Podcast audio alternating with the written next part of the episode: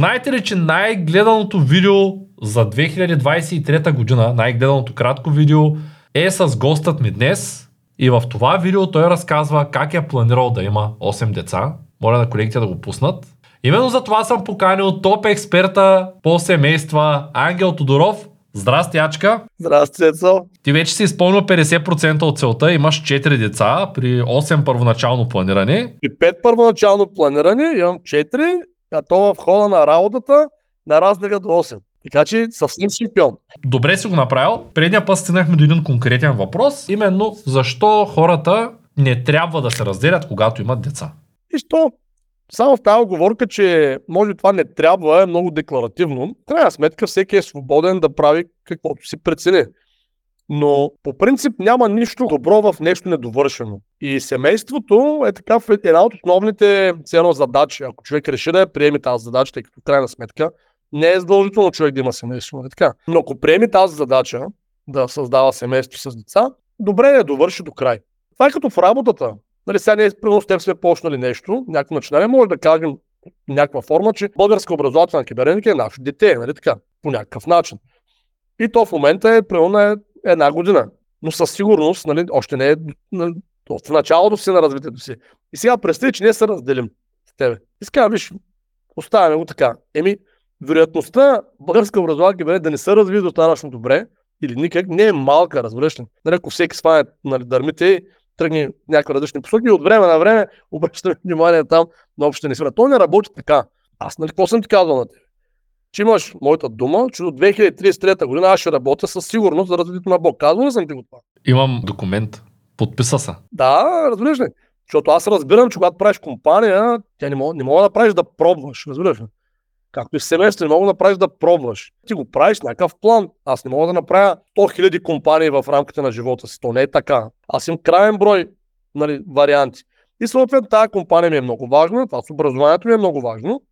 И аз поне 10 години ще работя здраво за неговото развитие. Нали, 10 години, нали, както при едно дете добре работиш около 14-15 години, така за една фирма е поне 10 трябва да дадеш. Нали така? Иначе какво? Така че добро, лошо, Ама дали ще се разбираме с тези, дали няма да се разбираме, ще минем през всякакви периоди. Това е нормално. Въпрос е... Даже ние минаваме, той детето постоянно има колики, зъбите почнаха да му никнат сега в момента дъвче намери. Нали, има някакви проблеми ежедневни. Да, бе, точно така и то е нормално. И въпросът е обаче, човек държи фокуса върху целта. 33-та година трябва да сме го избутали до еди какъв се резултат. Просто вече вървиш напред, нали сега гледаш да тушираш на каквото там нали, се е случило, гледаш да, го, да, да направиш така, че утре да не се случи пак, нали, естествено. Първо, се е пребил детето на някакъв камък, нали, така да направиш, че утре не се пребил от този камък и продължаваш напред. Това е. И по този начин нещата вървят. Така че по същия начин разсъждавам за семейството. Ако човек цяло е поканил гости в дома си, така да се е изразил на село деца, той не може да ги остави по средата, разбираш ли? Окей, пак се разделете, ама като ги отгледате, и е много вероятно, когато след 20 години или 25 години, зависи колко деца ще имате, когато сте ги отгледали, да не искате да се разделите. Нали, защото вече през толкова неща ще, си, че, нали, ще е минало това семейство и родителите толкова са напаснали двете страни, толкова все едно, нали, ли, всеки ще е разбрал нали, другия какъв е и защо е, че вероятността всъщност да се харесвате е много голяма след 25 години.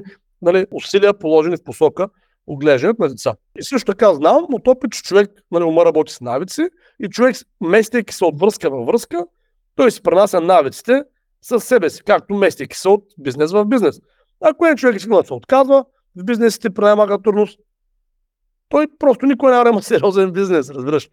Илон Мъск, нали, не знам, ти, ти си чел се книгата на Илон Мъск, биографията му, чете и трите му сегашни топ проекта, нали, да как ги наречем, PayPal, а, нали, осъществени PayPal, Tesla и SpaceX, те са били през цялото време на ръба да се стръгнат.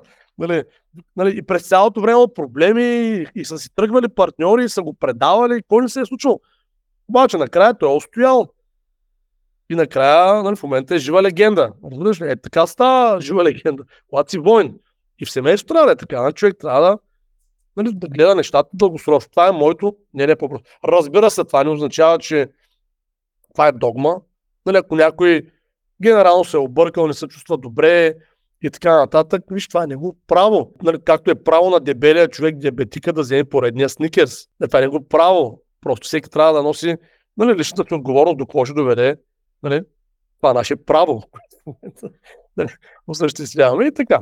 Така че това е моето виждане по въпрос. Не е задължително, но е силно препоръчително. Благодаря ти. Преди да задам следващия въпрос, искам да поканя зрителите да се абонират. Вече има резултати и започнаха да се трупат нови абонати в канала, така че продължавайте да помагате за абонатите, да споделяте видеята, да удрете към банката, за да мога да продължа да задавам толкова интересни въпроси.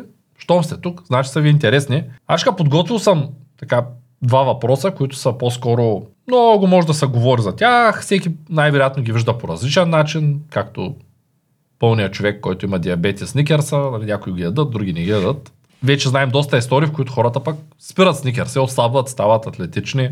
Всеки има право да решава, но все пак можем ли да дефинираме, по-скоро ти да дефинираш, каква е ролята на жената в едно семейство? Ми, основополагаща, тъй като всъщност тя жената, как да кажа, тя реално създава семейството. Нали, така малко се изразя, защото той е мъжа, в общия случай сега разбира се, мъже е носител на активността.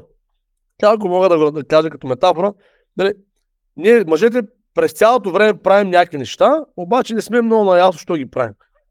Не знам дали се забелязва. Докато жените, те са точно обратно, те през цялото време знаят точно трябва да се направи. Обаче често не го правят. И всъщност, е, това е добрата комбинация между мъже и жената. На жената да казва какво се прави, мъжа да го прави. И те много често ми се смеят и чак такива са странности. Много мъже, когато го казвам това, Ема как така, жена ще ми каже какво прави? Към виж, ако искаш си щастлив, точно така трябва да функционира едно семейство. Жена ти какво правиш, ще го правиш. И те така не могат да ме разберат. Разбираш? И аз разбирам, защо не могат да ме разберат, защото не разбират как функционира архетипно живота. Съвременният свят светва много малко се изучава с философия. И много така някакси хората няма го това да разбира живота в дълбочина. Защото това с мъже и жената, с семейство, то си има някакви корени, разбираш, те са архетипни. И то затова може би сега става толкова популярна джендър идеология, защото хората просто не разбират смисъла на живота. Нали, и оттам се появяват всякакви такива фантасмагори, нали, че можеш да бъдеш каквото си искаш. Нали. Да, ти можеш, ама нали, еволюционно ще вършиш в канавката. Нали. Това е, просто е така.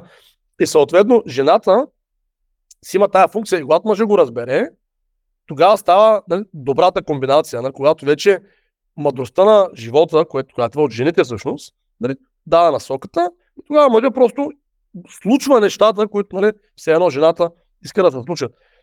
Защото аз поне не съм видял нито един мъж да мога да създаде дом. Не е място за живеене, това са други неща. Там, там можем. Нали. Всеки мъж може да си има каквато иска походна палатка, нали, някои по-скромни, някои дворци палатки, нали, но е походна палатка. Нали. Да влезе една жена нещата се променят, разбираш тотално се променят и започва тази енергия да се завърта, да се появява това семейството. Освен това, основният продукт на семейството са децата. Основният, който възпитава и образова децата е майката. Бащата също има някаква функция в цялата работа, но тя е функция. Не е основното нещо. Основното нещо е от майката.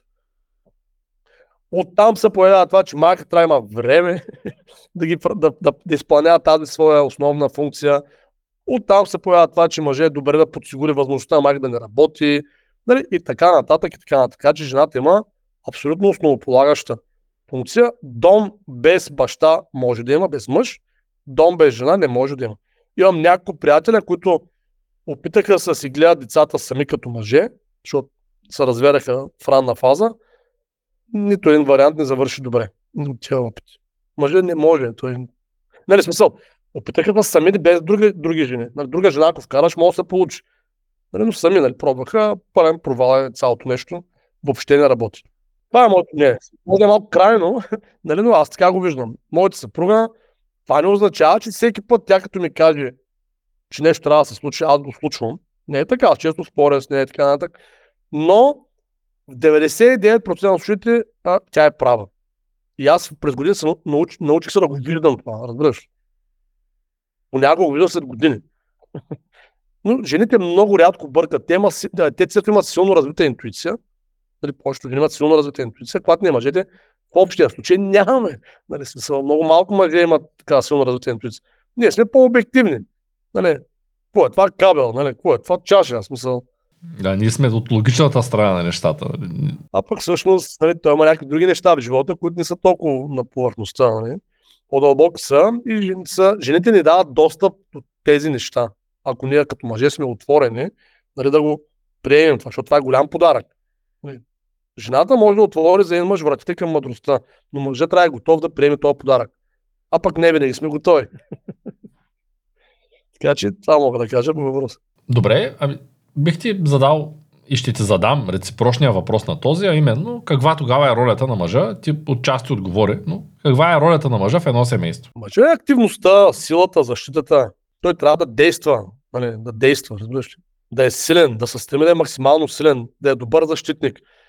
Да, нали, той, той е това, той е енергията, все едно, нали, ако приемем, че а, имаме отоплителна печка и електричество, жената е печката, мъжът е електричеството, разбираш? Тя не може да светне, нали, да, да почне да, да работи без електричество. Разбираш ли? Печката. Така е. Обаче пък електричеството без печка нищо не може да направи. Все така. Може да се стои. Така че това е. Мъжа е енергията, защитата, това, което кара нещата да се случват. Но както електричеството, ако не го насочиш какво да прави, то нищо не прави. Нали, просто самотай напред-назад из някакви кабели, или атмосферата, или някъде просто самотай. Даже физично погледнато, даже и не самотай. Нали? Тя се стои някаква потенциална разлика, но не се движат електроните, защото не се е натрупала, т.е. не си казал да се движат. Тя просто седи. Да, и то затова мога обърнеш внимание, че има доста такива мъже, които по една или друга причина в даден момент в живота им още не се е вляза някаква жена да ги подреди. Те са такива много са си добре, ама са някакси хаотични. Разбираш? Едно такова едно това е, тя няма какво да, да го центрира, защото мъжка енергия е такава. Тя е нали, много силна, но много хаотична. А пък вече женска енергия, нали, тя просто так, тя те центрира, вече около този център почва да се върти мъжката енергия и създава на така нареченото пространство на любовта, нали, всъщност, което вече възникват някакви неща, деца, къщи, кухни, възниква вече семейството нали, от това пространство на любовта. И затова, когато се сменят функциите, не работи добре. Не, знаеш, има такива дами, които много искат да работят. Някакви неща, нали, много са активни, нали, извън семейството имам пред активни. И също има мъже, които много не са на път. Нали, такива. Е. И то, то е на такова щупено, разбираш ли? Смисъл, някакси никак не е. Нали, просто е така, нали? ако си говорим честно, като гледаме такива връзки, аз съм много приятели с такива. И аз имам такива, дето жените издържат мъжете. Еми да, и то някакси не работи добре. На то И нямат много деца, определено нямат много деца, не, не могат да се развият. А, ясно за децата, защото то е непродуктивно, но на, на той извън децата, то някакси не работи добре. То някакси едно такова странно стои, нали, смисъл. То се усеща. Нали, ако човек е сензитивен, то просто усеща, че не работи добре това нещо. Тъй като ти каза, че жената трябва да образова децата, че не е на функция. В предния подкаст обсъждахме разни неща, свързани с това, че е по-добре жената да не работи. Нали, то пак е до договорка, но какво ще ми кажеш по въпроса с домашното образование? Много хора не го виждат, казват, че децата не могат да се социализират, казват, че е по-добре те да си ходят на училище, за да срещнат техните връзници, да видят реалния свят. Други пък казват, че е по-добре да е домашно, да не срещат тези лошите работи. По-рано ми дойде така, като каза за половите, да питам кой ти е любимия пол. Аз прямо много харесвам онзи, не знам дали го знаеш. Дали, те са 72, много харесвам онзи, който всеки ден се променя, хамилиона. Той, той всеки ден решава, днеска съм еди какъв си. И, и нали, сутринта се събужда е на друго мнение. Нали? Той е по-много ми харесва. А когато гледах едно видео на един известен български инфуенсър за половите, а той много добре ги обяснява, но много ми хареса като разказваше за тях как а, едно време имаше една игра Покемон и там а, теглиш картичка и излиза нещо. Нали? И все едно говорим за някаква електронна игра или така физическа игра, така на стола и нали, теглиш си и си кажеш, днеска съм червен дракон. Нали? Това е много... Някак, не мога го възприема, не го, в никакъв случай не съм против него. Нали? Приемам го, че съществува. Надявам се да не се сбъдне това с. Естествено, че трябва да приеме, че психичните разстройства съществуват, просто не трябва да ги озаконявам. И да ги приеме за норма. Това е психично разстройство. Аз го казвам категорично. Това е психично разстройство. Всеки има нали, правото или може би злата участ да има психично разстройство. Няма лошо. Нали, може да се направят учреждения, къде да се събират такива хора с психични разстройства, градове може да им построим, да се живеят там всичките. Нали, но нали, такова нещо обществото не трябва да има. Нали, цяло да срещаме по улиците, нали, цяло да го приеме за нормално. Цяло да приеме нормално, че е диабетик. Естествено, че не е нормално за диабетик. Да, случва се, нали, никой няма да се скара, че е диабетик. И ако искаш си 100 диабетик, ама това не означава, че е нормално. Както и да е. Сега ти отговоря, ти няколко неща ми каза, на няколко въпроса чух, един по ще се опитам да ги дефинирам. Първия, преди почна ти отговарям, трябва да дадем дефиницията за домашно образование. Защото много често хората си мислят, че домашно образование е образование, в което децата се обучават от дома и не ходят на училище. Това не е така.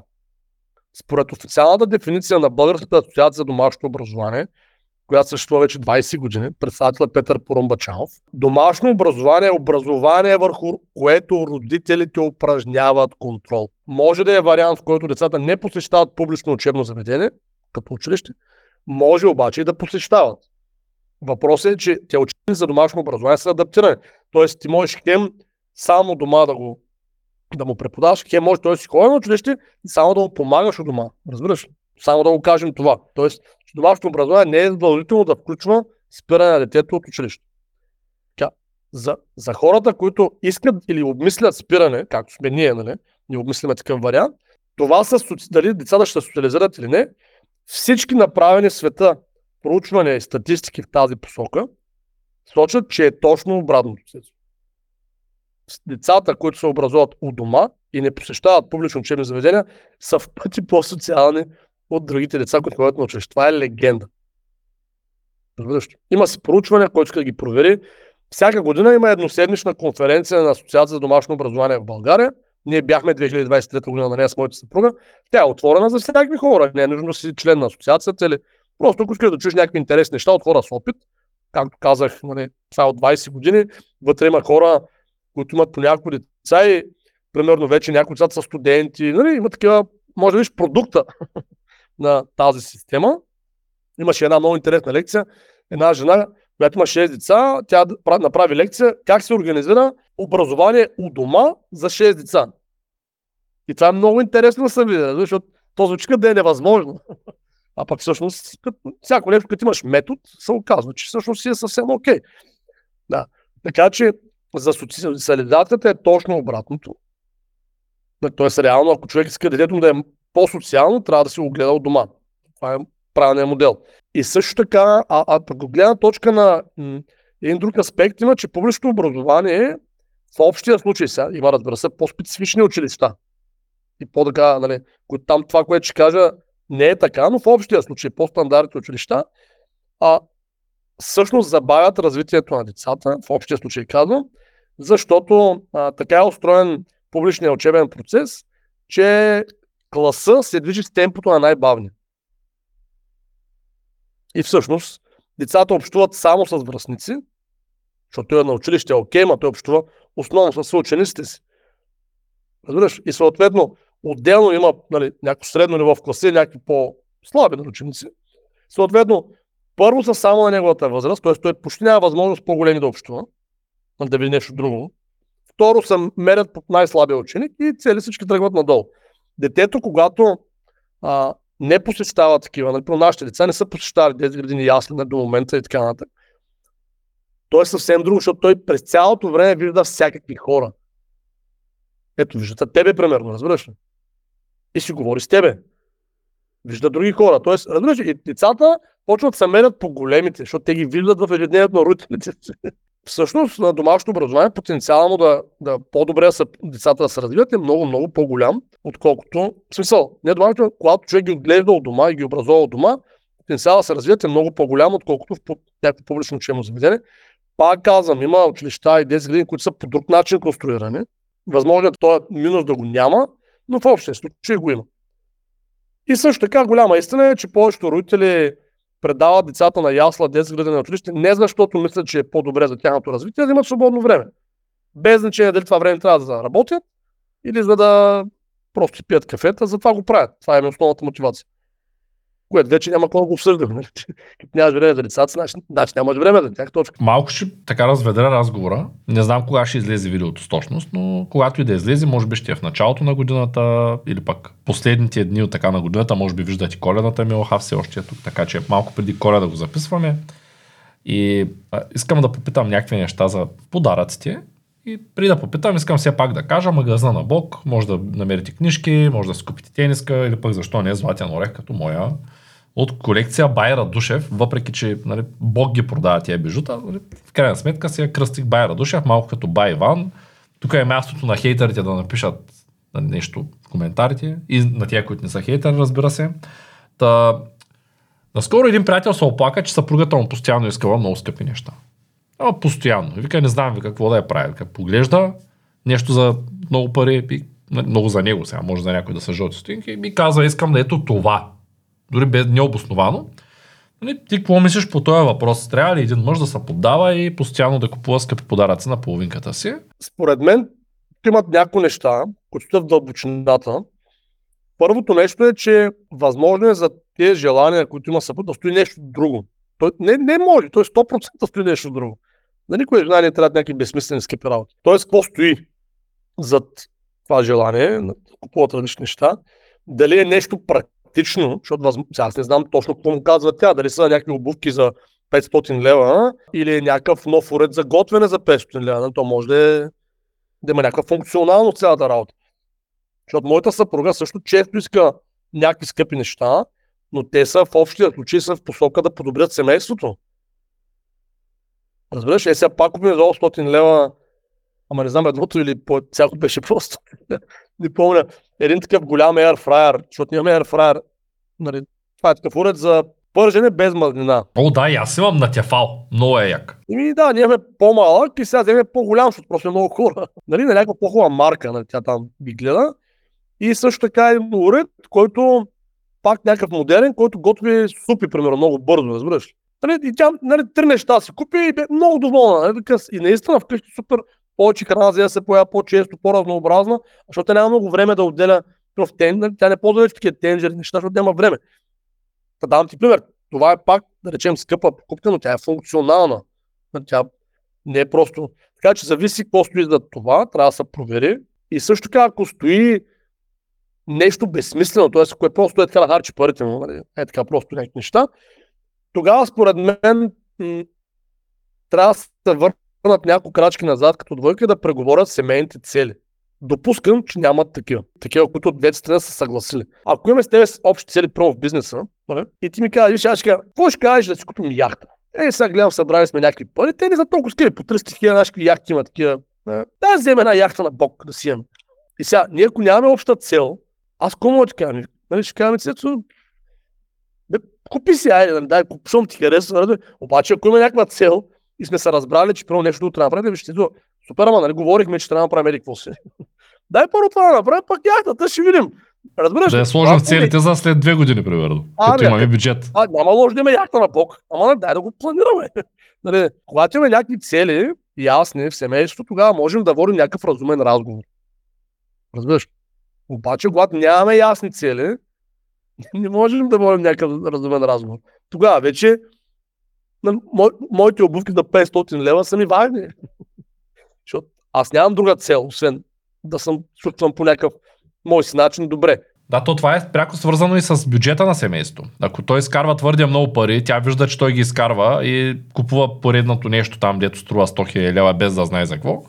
Нормално е да се нареди на опашката и да каже, ми виж сега, ти ще си купиш онова, дет ни ти трябва. Обаче и аз пък искам едно дет не ми трябва. Защото те, те изкарваш там едни 20 хиляди излишни на месец. Поне дай да ги дарим половината за теб, половината за мен. Нали? И оттам идва един проблем, в който нали, тя казва ми, аз ти гледам децата, ти ходиш на работа, сега аз ето децата са общи, парите са общи. Логично е нали, в едно семейство, всичко да е общо. То няма лошо. Въпросът е, че ако има яснота, ще имаме някакъв разумен диалог. Тя няма да иска нещо излишно, ако ти изкарваш достатъчно пари, ама съзнай къде отиват и за какво. Примерно за образованието на децата. Трябва да ми примерно 1500 лева за уреди, нали, за готвене нови, нали, при условие, че ние не сме останали без уреди нали, последните години. Нали, обаче тя се обосновава. Вика, виж, така ще мога да готвя по-бързо, по-лесно. Нали, ще мога да има храна за мен, за децата. И за мен вече става логично. Окей, дай да помислим. Нали. Това е някакъв логична нали, логичен ход. Докато ако ми каже, да, си купя нали, 1500 лева, примерно, чорапи, нали, нямам представа някакви луксозни, нали, това вече може да е някакъв такъв добре, няма, нали, нали, трябва да се устроим по-добре, имаме някакви неща, които нали, искаме да си купим, да планираме. И тогава вече има някакъв, някакъв разум в цялата работа.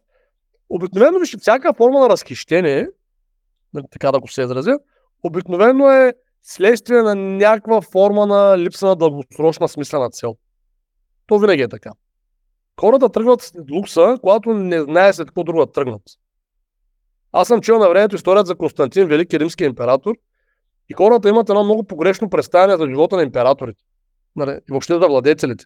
Нали, което е от филмите, от, нали, а всъщност аз съм учил като животописване на български, беше превел на времето.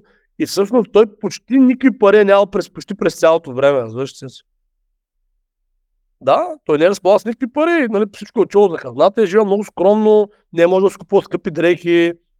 Нали, разбираш, колкото е император. Той си имал цели, искал да стабилизира държавата по някакъв начин, да, защото тя е била много зле нали, преди него. И човека си има дългосрочни цели. Това Марка Врели е бил по същия начин.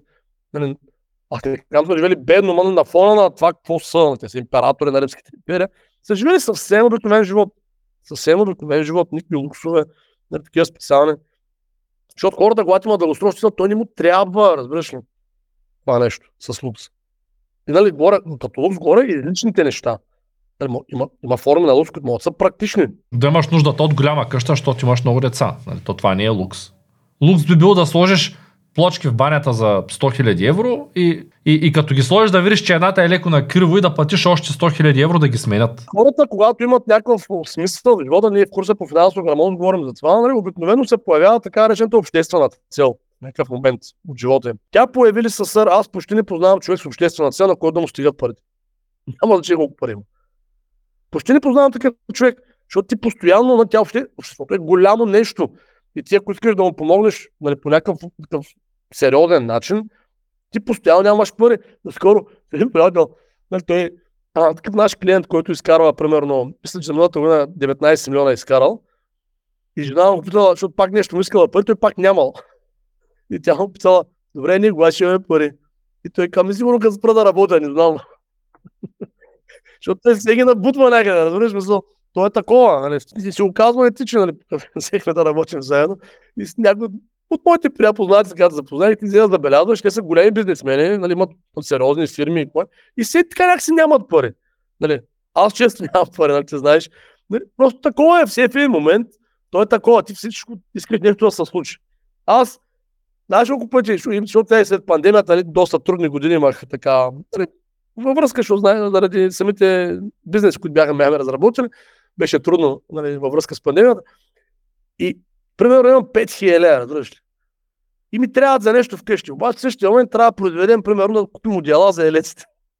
И аз отивам и ги дам за отдела за елеците. С ясната идея. Няма да мога ги продам в момента. Нали? Обаче нали, не, мога спър, не, не, искам да спирам процеса, защото все едно, нали, аз, как да кажа, като тръгна да умирам някой ден, предпочитам това да е оцеляло като посока, отколкото ко съм бил ял и там нещо. Някаква нова прохосмокачка, която върши същата работа като старата, ама е малко по-бързо се зареждала. Да, разбирам за какво говориш. Ачка, имам един малко по-личен въпрос, тъй като ти си будист. И можеш ли да ми разкажеш от будистка гледна точка как будистите виждат а, раздялата, развода, Нали, какво е твоето мислене? Да, няколко пъти ти ме питаш такива неща и всеки път ти казвам, че аз не съм, може би, не човек, който да говори на тази тема. Има много по-умни хора и в България включително, нали, които нали, могат да се изкажат на тази тема, свързана конкретно с будизма. Мога да ти кажа моето лично преживяване, без да ангажирам все едно буддийската философия с това. Тоест не съм сигурен, че говоря от името на будизма, мога да ти отговоря от името на ачката, който нали, практикува будист. Тоест аз не мога да говоря, защото аз не съм и толкова запознат да ти кажа. Той будизма е някаква голяма наука. Нали, 2006 години, нали, то е недогматично нали, такова учение, т.е. няма правила, фиксирани, нали, не е такъв. То е много голямо нещо, нали, с много различни практики. Така че не мога да говоря от името на будизма със сигурност. Хората учат по 5-6 години да станат будолози в държавите, където има такива, в университетите, където има така, такива специалности. Но от моята гледна точка, това, което аз като човек по-малко или повече може да повлиявам от тая философия, виждам разделата като като поредната форма на промяна. Дали в живота, ако човек се гледа в него, той се променя през цялото време. И ние хората имаме тази тенденция да свикваме с нещата. Нали, с хората, с предметите, с професиите, нали, с диетите, различни неща. Ние свикваме с някакви неща. И когато, стане, няк... и когато настъпи промяната, без значение в коя посока, обикновено тя не носи някаква форма на страдание. Нали?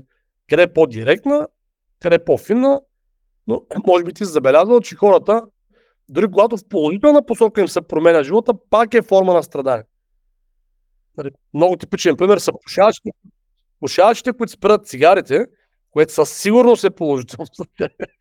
И въпреки това си страдат понякога, нали знаеш сега.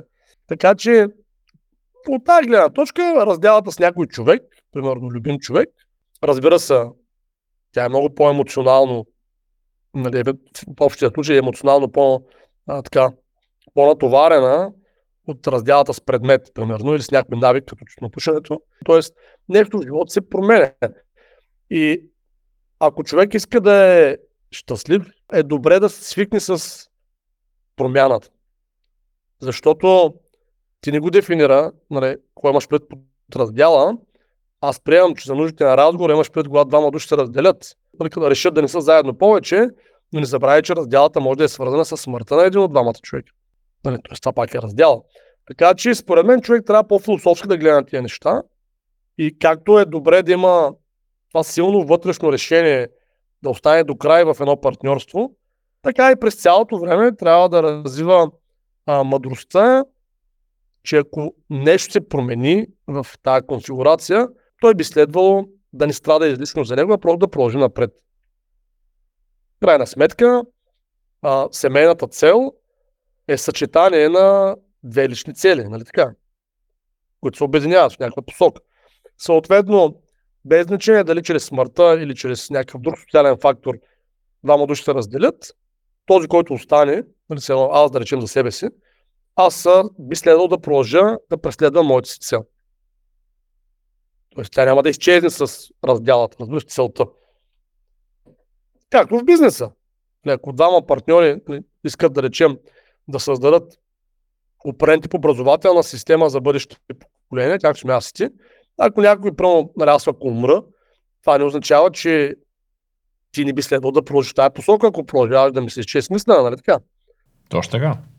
това е. Определено, е. това е начина. Еми, то така и във връзките. Съответно, с един партньор сте били заедно, в един момент по една или друга причина се разделяте, окей, просто анализ на ситуацията, нали, наново се прави план за действие и се тръгва в някаква посока. Така че това мисля аз, нали, за разделата, че тя е просто някаква форма на промяна и човек не може да... Човек, ако има нещо, от което със сигурност не може да се защити в живота, това е промяната. И в този смисъл по-добре да я приеме, че е част от живота. И да свикне да я харесва. Всъщност. Нали, да вижда възможности, защото не знаеш, една врата да се друга се отваря. Тоест всяка промяна, нали, тя има винаги две страни от едната страна нещо все едно се променя, от друга страна друго нещо се променя. И ако човек да фокусира върху потенциала нали, и да разсъждава, че всъщност всяко зло е за добро и че всъщност нали, всяко едно нали, цяло негативен сценарий всъщност е, има и положителни страни, тогава нещата стават много по-лесни и много по-смислени за обществото.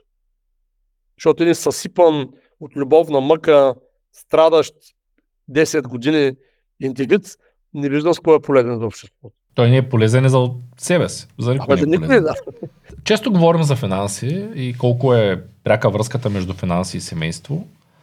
Нека се пак да го дефинираме в този подкаст. Каква точно роля играят финансите в едно семейство? Може ли да функционира семейство, в което двамата изобщо не ги интересуват пари, имат деца, ама и тях не ги интересуват пари, не ги интересува какво ще е да... Нали, може ли да има такова семейство? Или как, как си го мислиш ти?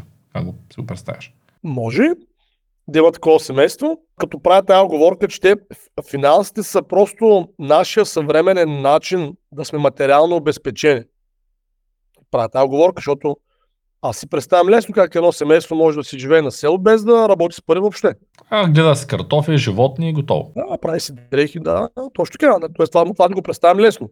Тоест правя тази оговорка, че ако имаш предвид, може ли семейство да функционира без да има никакво отношение към материалното си благополучие, широкия смисъл на думата, ако това имаш предвид, такова семейство, то може да възникне, но то няма да просъществува дълго време нали, може да е така романтична, но не функционална концепция, както на времето е било хипи движението. Не знам дали се познал с него.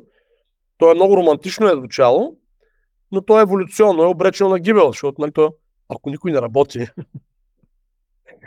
нали, крайна сметка в момент света изчезва, такъв какъвто го познавам, разбираш. Да, може да се качиш на далавера някой да те вози, ама то с дете вози, ако и той не работи, няма да я дори гориво и той колата и дали, приключваш. И то е много яко да караш 5 долара на месец, ама в крайна сметка с тия 5 долара ти някакви неща потребяваш. и от някъде да 5 долара. Така че има такива много интересни дали, концепции в живота се появяват регулярно, както в момента се появява така концепция нали, с тия джендарите, примерно. Те също е така романтична концепция, която тя еволюционно е обречена на гибел, защото нали, това са неща, които те не могат да съществуват нали, дългосрочно. Винаги в историята на човечеството има такива идеи, нали, и накрая исторически това, което движи историята напред и човешката раса и цивилизация е плотния съюз между мъж и жена, който се базира на здраво бачкане. Това е локомотива на човешката история. Да, то ние циклично минаваме през война, минаваме през инфлация, минаваме през всякакви неща циклични в живота, така че е повече от нормално. Предния разговор говорихме а, за уважението в семейството. За това колко е важно жената да то уважава. А, можеш да ми кажеш всъщност как един мъж, според теб, може да спечели уважението на, на жена си? Защото очевидно това е голям проблем и много от връзки се разпадат благодарение на, на загубеното уважение в една връзка. Отговоря, като само ще направя това уточнение, че ние предния подкаст наистина говорихме за това как един мъж да спечели уважението на жена си и как жената е добре уважава мъжа. А не говорихме за обратното, защото въпросът беше така поставен от теб. Тоест хора да не остават впечатление, че обратното не е валидно. Напротив, и мъжът трябва да уважава жената. Тоест, това е двустранно. аз те питам как мъжа да спечели уважението, защото е, по-скоро на, нашия фокус е тук за мъжа, не за друго, ами защото ние не сме жени. Тоест аз няма как да те питам жената как да го спечели, защото едва ли си мислил по тая тема. Нали? Просто. Точно така. Точно така. Просто го казвам, защото може някой да не е гледал предния подкаст. Такъв беше контекст и затова продължаваме в тази посока. Очевидно с този въпрос. Виж, а, според мен основното нещо, нали, за един мъж да спечели уважението на съпругата си, той трябва да бъде силен, трябва да бъде независим, нали? и ай, максимално силен, така да кажа, нали? така да се даде, максимално силен, максимално независим, максимално безстрашен и да е максимално близо до 100% отдаденост на във връзката и семейството. Това е кратката Това е формула, която я измислих. Моля. Еми сега го създадах като, нали, ние предварително ние не са подготвяме за тези разговори с теб. А, аз мисля, че е това. Един мъж трябва максимално силен, широкия смисъл на думата, на тия понятия. Нали, максимално силен, максимално независим, максимално безстрашен и максимално близо до 100% отдадено във връзка. Добре, как дефинираме, като в днешно време знаем, че човек може да се живее страхлив и да не разбере. Как дефинираме един мъж да е безстрашен? Има някакъв начин човек да го разбере, защото сега много хора ще кажат, аз съм безстрашен, аз съм това, аз съм това, ще се препознаят думите. Как да разберем дали сме безстрашни? Значи, ако един мъж е готов да осигури максимално добри материални условия на съпругата си, на своето семейство и е готов да плати всяка цена под формата на усилия, нали, тая посока, то той е безстрашен. Страхливият човек няма го направи. Той ще се огъне. Е, ние така живеем добре, това сега ти трябва, що не се фанеш на работа, нали, така би направил страхливия мъж. Безстрашен мъж каже, слушам, и отива и почва боя. До пълна победа. Да речем, някакъв практически пример исках да дам, нали, затова така бляках някакво разбираемо за хората. Да не си говорим за мечове и за пушки, нали, защото това не е безстрашието, не е само това. Безстрашието не е ежедневно ниво. Нали. Безстрашен е мъжа, който жена му каже, виж, а, имаш найка да пиеш често, също така пушиш и ядеш букуци. Пък имаме деца вече и ще е добре да се стегнеш малко, защото от една страна се преснявам за здравето ти, от друга страна дава този пример на децата. И безстрашният мъж казва, разбрах, и от следващия ден не пие, не пуши, спира букуците и нали, се съобразява с това, че вече има семейство, трябва да се поддържа здравето максимално добре и трябва да дава добър пример на децата Това е също форма на безстрашие. Нали, разбира се, това е и форма на сила, нали, то е така. Те са смесени нещата, но аз така го виждам. Но не ежедневно ниво. Нали, не говорим за нали, тия чисто архетипните, нали, кой ще да се би нали, с някой друг. Това също е важно. Има един приятел, да, Той го разправя. Вика човек, той е такъв а, бивш спортист, а, а, европейски шампион по бокс, бивши такъв, въобще няма проблема с биене, разбираш, безброй бойща в твоята си. И е схвач вече е зрял човек. И към ще ни правят впечатление. Свиркат на светофарите, псуват ма. Нали, даже не обръщам внимание. Нали, Обаче един ден човек. И има на псо, има на плю през стъклото пред жена. София среда. Вика, гони го до Перник. Просто, нали, защото, вика, мен и пука. Нали, той е някак, обаче, аз не мога да допусна жена ми да ме види в ситуация, в която все едно, нали, аз съм слаб и такъв. Просто вика и го стигнах в Перник. Това е. Е, така работи, разбираш се. Нали. Това е друга по-архетипна форма на безстрачница. Тук се намесва и подготовката, защото сега някои хора казват, добре, ма, нали, той е европейски шампион по бокс, може да... Да, ама аз м- тук вече е функцията на семейството. Тя, а семей, семейните хора, които имат деца, трябва всъщност да мислите за това, че някой ден, ако имат синове, примерно, тия синове ще трябва да се справят и с такива ситуации в живота. Нали разбираш? И аз нямам нищо лошо, а не виждам нищо лошо в това едно дете да ходи, примерно, на курсове по програмиране, има такива за деца, не знам ли знаеш. Нали, интересни с игри. Нали. Нали, нямам нищо против това, това е супер важно, но а, ако трябва да избира, избирам за, за, за някое момче, дали ходи, защото не мога на всичко да го запишем, дали ходи на това, или на борба, или на бокс, аз ще го запиша на борба или на бокс. Защото утре на светофара някой ще го наплюи пред жена. И той пак може да не... Да, не казвам, че трябва да скача съби, но ако реши да не съби, не трябва да е, защото го е страх. Трябва е от благородство. Нали? Да му е ясно, че мога да смачка главата на това там, просто да не му обърне внимание, разбираш ли? И ние в момента, ако брат ходи на борба, отново, той на 4 години за първи път го записахме. В Девня сега ходи в Сандански. И не знам ли ти разправих тази история. Вкъщи сме в Детрино, тук преди няколко седмици бяхме, и идва племенника на, на, на брата на съпругата ми, сина, на гости с баща си, който е на 12 години, брата на 6. На, в тази възраст те са физически двойно по-различни, нали, смисъл. 12 години дете, той е почти колко от мене, нали, смисъл. По-слабо такова, но високо, по-тежко. И стана въпрос, че брат ходил на борба и той е баткото, нали, братчина. И каза, на борба, я покажи някоя хватка. Е така, нали, знаеш, цата. При което брат го хваща и го тръжка на земята. Он е станал, какво ми направите? И брат, в си го гледа, даже брат не знае точно какво е направил, нали? просто... и той каза, дай пак.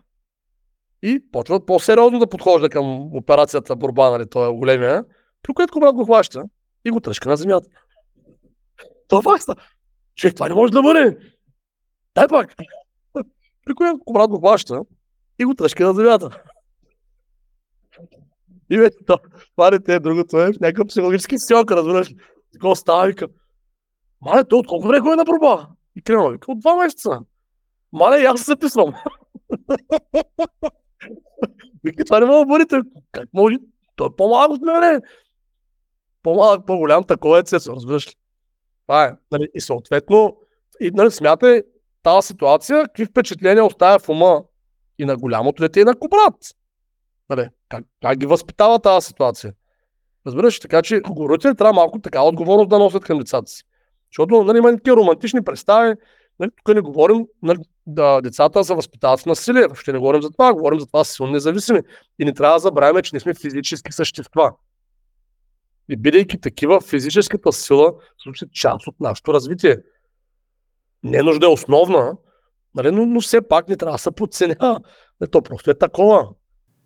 Да, да, защото все пак не забравяй, че си с на отдяло и пред отделата, ама говориш на човек, дето четвърти клас спечеляше олимпиади по програмиране. Мен пак съм записали на програмиране. Аз за първ път ударих човек, между другото, на, на 31-2 години бях.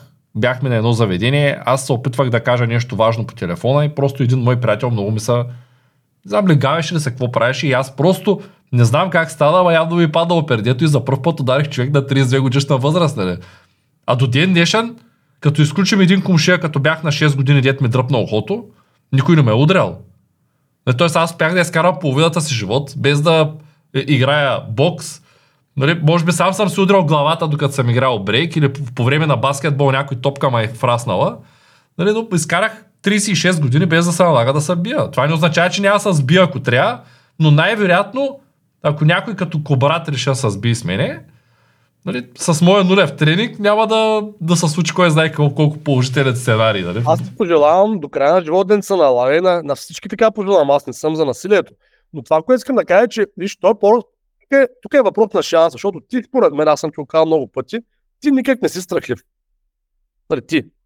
Обаче, нали, това, че, разбираш ли, но статистически хората, които имат такъв тип житейско развитие, по-скоро в една трудна ситуация, при физическа ситуация, биха се отдръпнал. Разбираш? Да, статистически то е ясно, че някой може да природно така.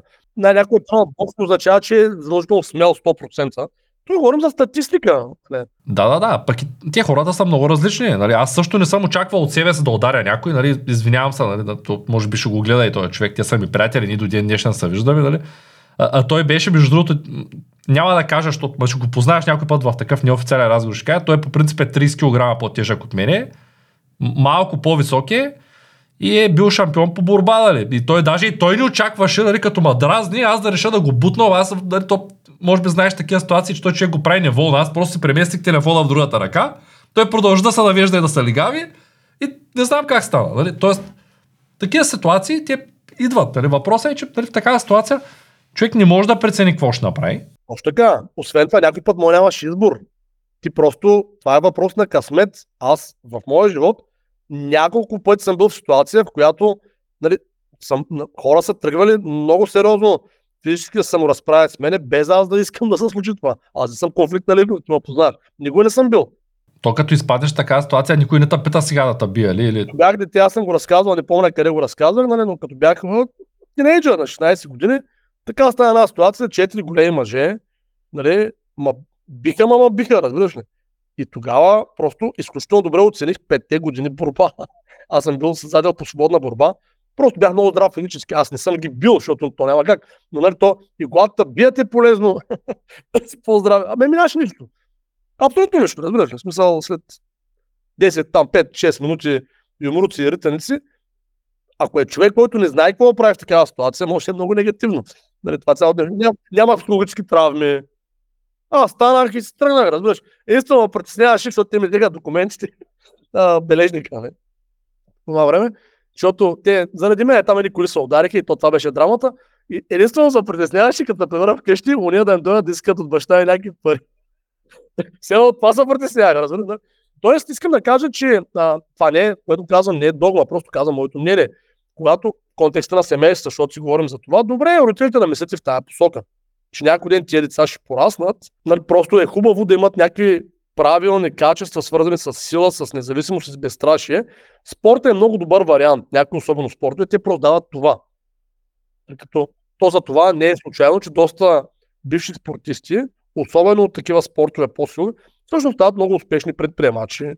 Не всички, разбира се, но не, това не е толкова случайно, това искам да кажа. А то е свързано с психиката, която спорта изгражда при хората. Защото ти в бизнеса, нали, това да, първо да не се отказваш, да си упор, да си дисциплиниран, да влезеш конфликт, когато трябва, нали, да не се огъваш. Нали, това са неща, които са нали, ценни. Но това те учат и най-обикновените спортове, които нямат нищо общо с... Нали, аз съм тренирал 10 години баскетбол и мога да ти кажа, че нашия треньор беше така устроен, че имам чувство, че нарочно правеше така, че ние да не искаме да ходим. Нали, просто нали, закъснееш ли повече от 5 минути, по-добре да не влизаш. Обаче пък, как да не влезеш, като ако пък разбере, че не си отишъл, пък е трябвало да отидеш и си тръгнал, става още по-зле. Нали? Тоест, нямаш много избор. Но, но знаеш, че стигнеш след петата минута, ти няма да играеш баскетбол. Ще бягаш, ще правиш лицеви опори, стоиш на столче. Каквото и друго ще правиш, но няма да си част от отбора тия 5 минути. Така, така, и, и, и, такъв, и в тази ситуация ти нямаш много избор. Точно така, възпитателно действат тия неща. И закъсняваш колко ще закъснеш. В един момент почваш 3-4-5 години да не закъсняваш, защото знаеш, че закъснееш ли, всичко приключва. Ами, много ти благодаря за разговора. Аз нямам повече въпроси. Затворих папката при 10 минути. Какъв е смисълът на живота? Пожелавам в България през 2024 година да има повече патриоти и родолюбци, но на действия, отколкото на думи. Защото дела трябват, а не думи. Аз че е силна майка мене е родила.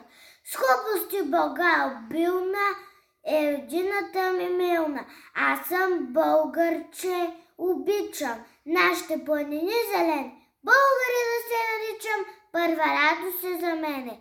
Аз съм българче, е свободно, в, в край свободен аз живея. Всичко българско народно любя, дача и е милея.